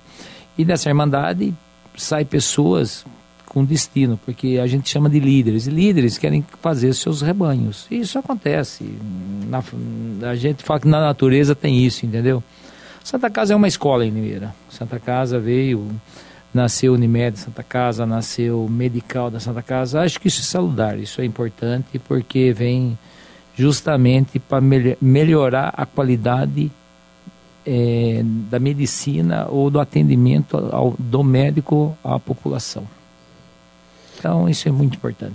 Muito bem. A população ganha com isso, né? Olha só, o secretário da Educação, André Luiz de Francesco, está dando parabéns à Santa Casa e ao Didi Piscinin, exemplo no trabalho Verdade, realizado. Um abraço ao secretário que deve vir aí, né, Nani, nos próximos programas para falar também sobre educação. Com certeza. O André Santos, eu admiro muito a luta deste empresário, Didi Piscinin.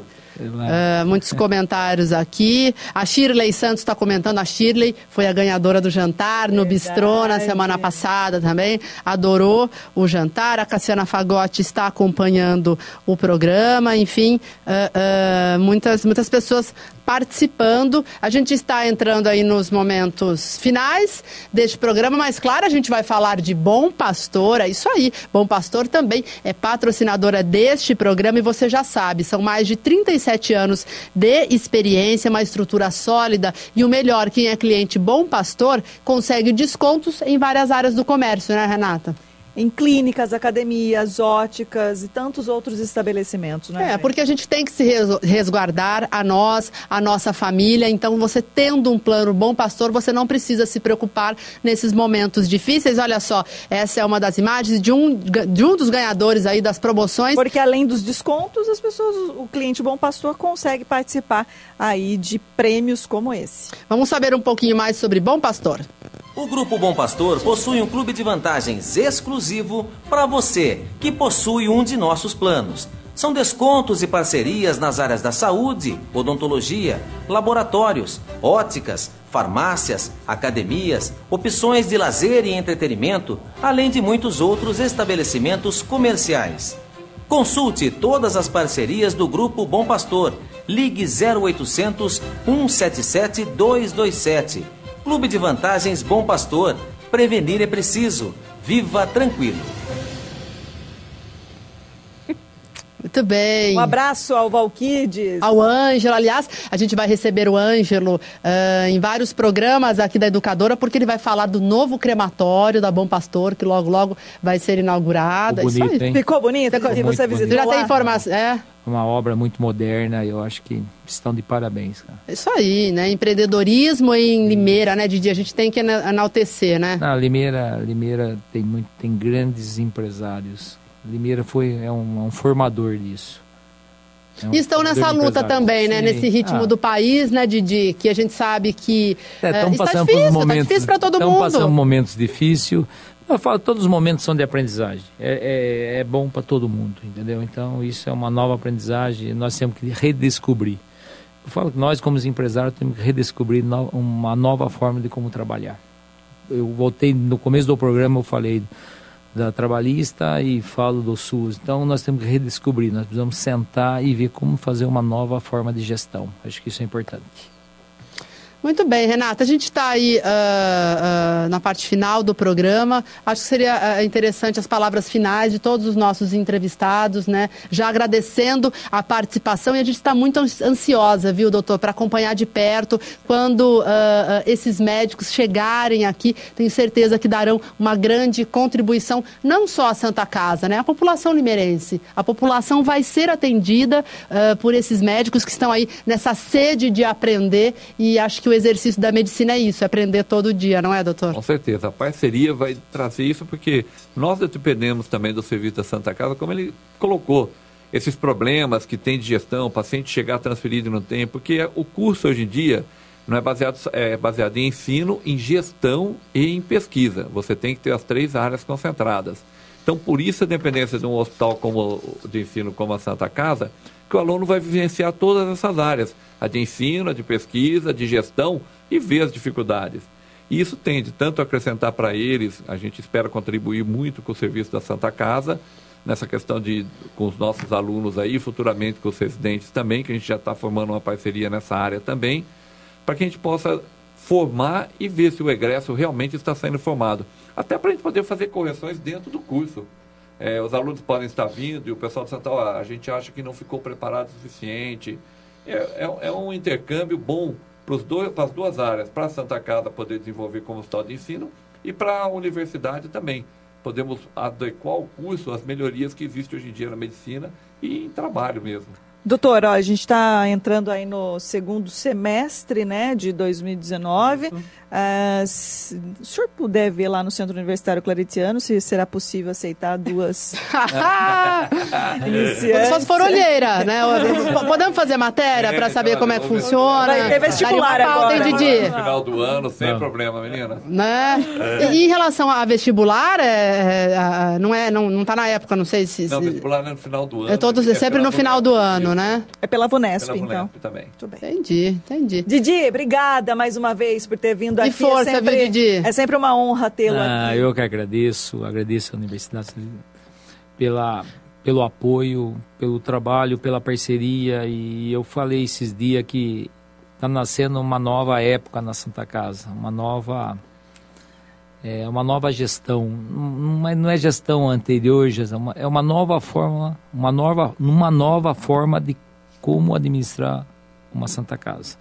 Então nós estamos fazendo umas mudanças gerais e eu acredito muito no Hospital Ensino. Eu acredito, na verdade, todos nós somos formados por professores. Então eu acredito nos professores. Eu acredito na é, no ensino. Então é uma, isso é uma das coisas que nós vamos fazer. Isso é um apoio que nós vamos trabalhar junto com uma universidade do porte que eles são, grandes, e nós como é, vamos falar o meio. O meio é a prática, né, cara? Nós, nós estamos na, na ponta da prática e nós damos todo esse apoio para eles. Eles dão a teoria para nós e nós damos a prática para eles. Então, isso é unindo. Eu falo que é a união, a melhor união que tem. Eu falo que quando uma pessoa estuda e pratica, ele tem uma facilidade de já sair da faculdade com um baita de um profissional do que ele vir praticar após o estudo. Porque é diferente, né? As teorias... Porque quando a gente faz a teoria, às vezes a prática não, é. não, bate. Não é que está errado, tá? Tá certo, mas ela, ela é uma forma diferente. Então, ele tem que fazer essa conjuminação, ele tem que saber Tem aquela frase, né? na prática a teoria é outra. É, né? mas é, mas é real, é isso daí. Então, se você faz, hoje da minha época era bom. Eu tinha técnico, fazia o técnico, já estava trabalhando. Então, por isso que é, é uma formação diferente. Eu acho que até na parte da educação deveria rever isso aí. A nossa educação deveria rever uma forma diferente. Ou voltar lá atrás e refazer de novo. Ô, Didi, só para colocar uma pimentinha aqui, tem, tem uma torcida aqui para Didi prefeito. Ó, não sou eu que tô falando. Didi fica bravo.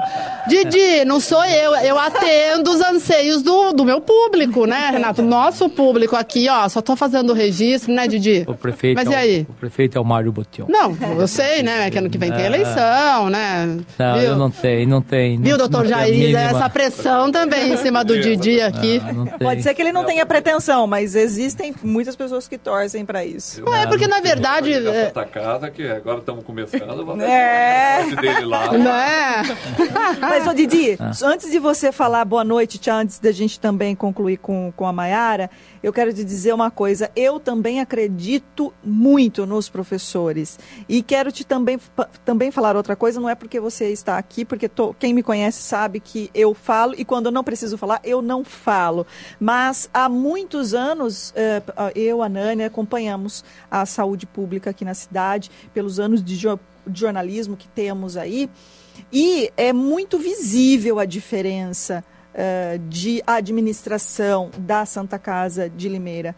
É, é claro que problema, principalmente quando você lida com o serviço público, né, com a população de um modo geral, você nunca vai agradar todo mundo, não tem jeito, mas assim, é nítido e notório ah, o quão ah, você e a sua equipe e tantos médicos que estão lá há anos ah, se dedicam para cada vez mais melhorar e tornar a Santa Casa referência para toda a população. Eu acho que aqui a gente tem que enaltecer o seu trabalho e eu acho que o momento é também de agradecimento. Por Com tudo certeza, que é gratidão, feito, Didi. Porque são milhares e milhares de pessoas que não eh, dependem exclusivamente do poder público para poder ter um acesso à, à saúde, Nani. Você A um faz remédio, ideia, não é? Você faz ideia que tem muita gente que não, não fosse a Santa Casa.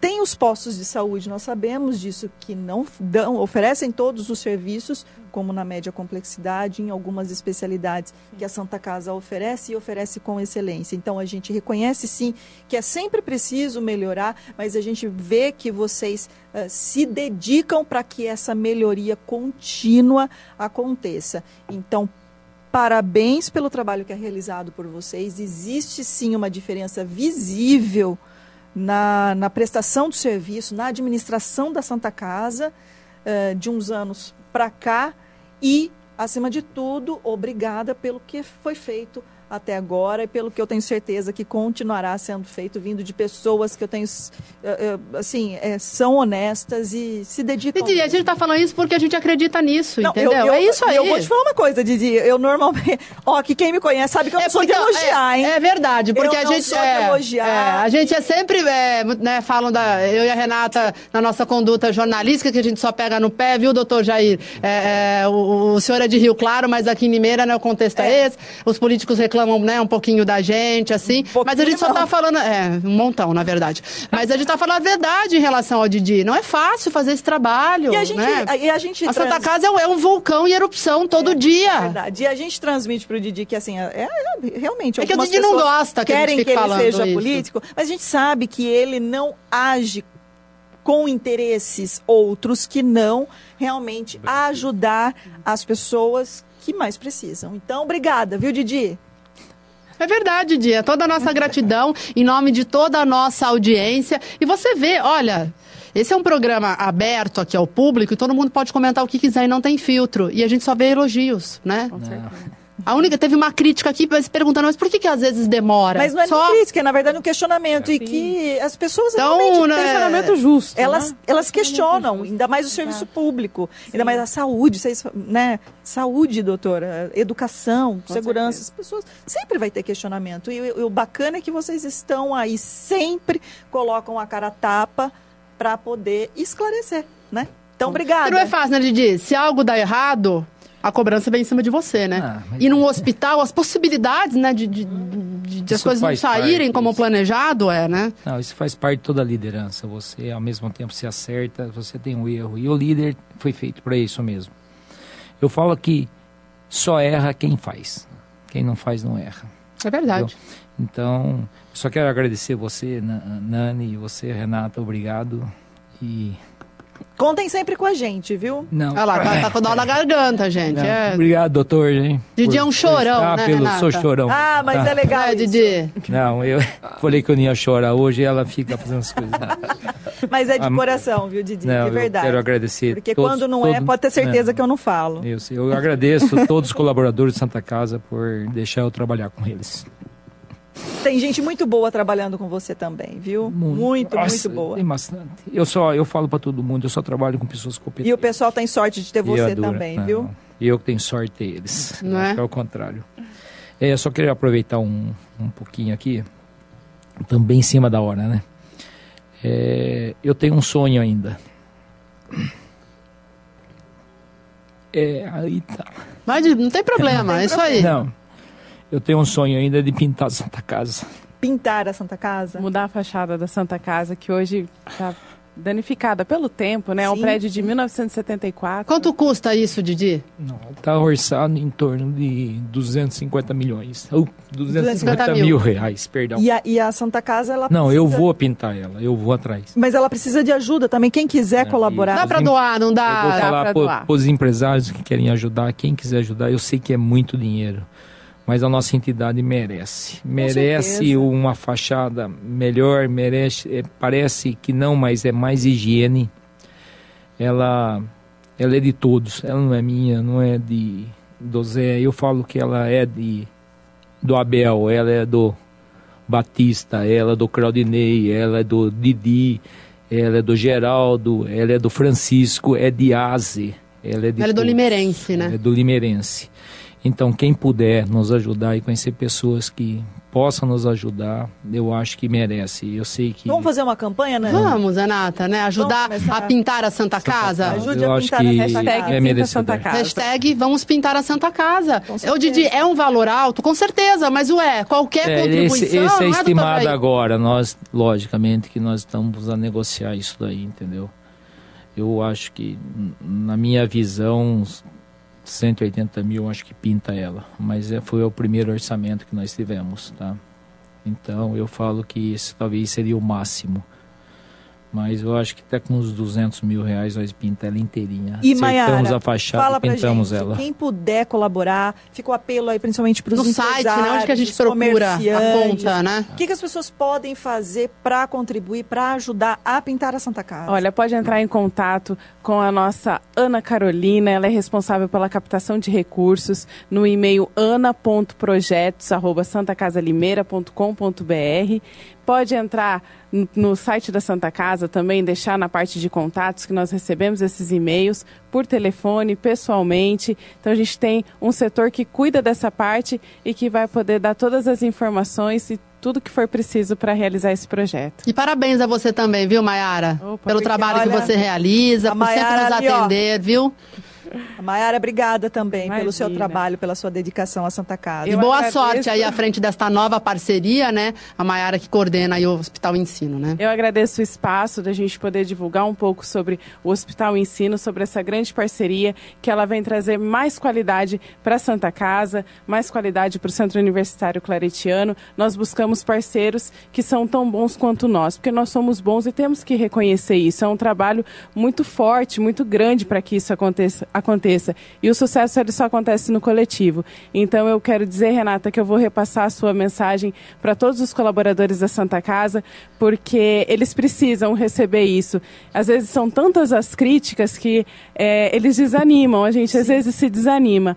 Mas ouvir isso de você, concordo com você, você é extremamente crítica, você, a Nani, vocês são pessoas têm uma responsabilidade muito grande, que é levar informação em época de fake news e de desinformação. Então, com Em certeza. época de briga, né? Vão Em levar pedrada social, né? mesmo, mas vocês estão no caminho certo. Parabéns pelo programa, obrigada pela oportunidade e sempre contem conosco. E voltem mais Bem. vezes trazer boas notícias aí dessa parceria. E a gente vai visitar lá Rio Claro, viu, Renato? Nós Né? vamos- questão. Vou fazer o vestibular lá, doutor Jair. Vou, vou lá me inscrever na Munesp, vou passar. O senhor ainda vai Bom, ver lá. filho da Renata, né? A ele, com Já está no caminho aí, né? da medicina. Muito bem, então agradecendo a todos. Sempre lembrando que o nosso programa continua na página da Educadora, na página do Bastidores. Dá para você assistir mais tarde, dá para você repassar para os amigos. E muito obrigada pela audiência. E na próxima terça tem mais. Tchau, gente. Tchau. Bastidores com Nani Camargo e Renata Reis.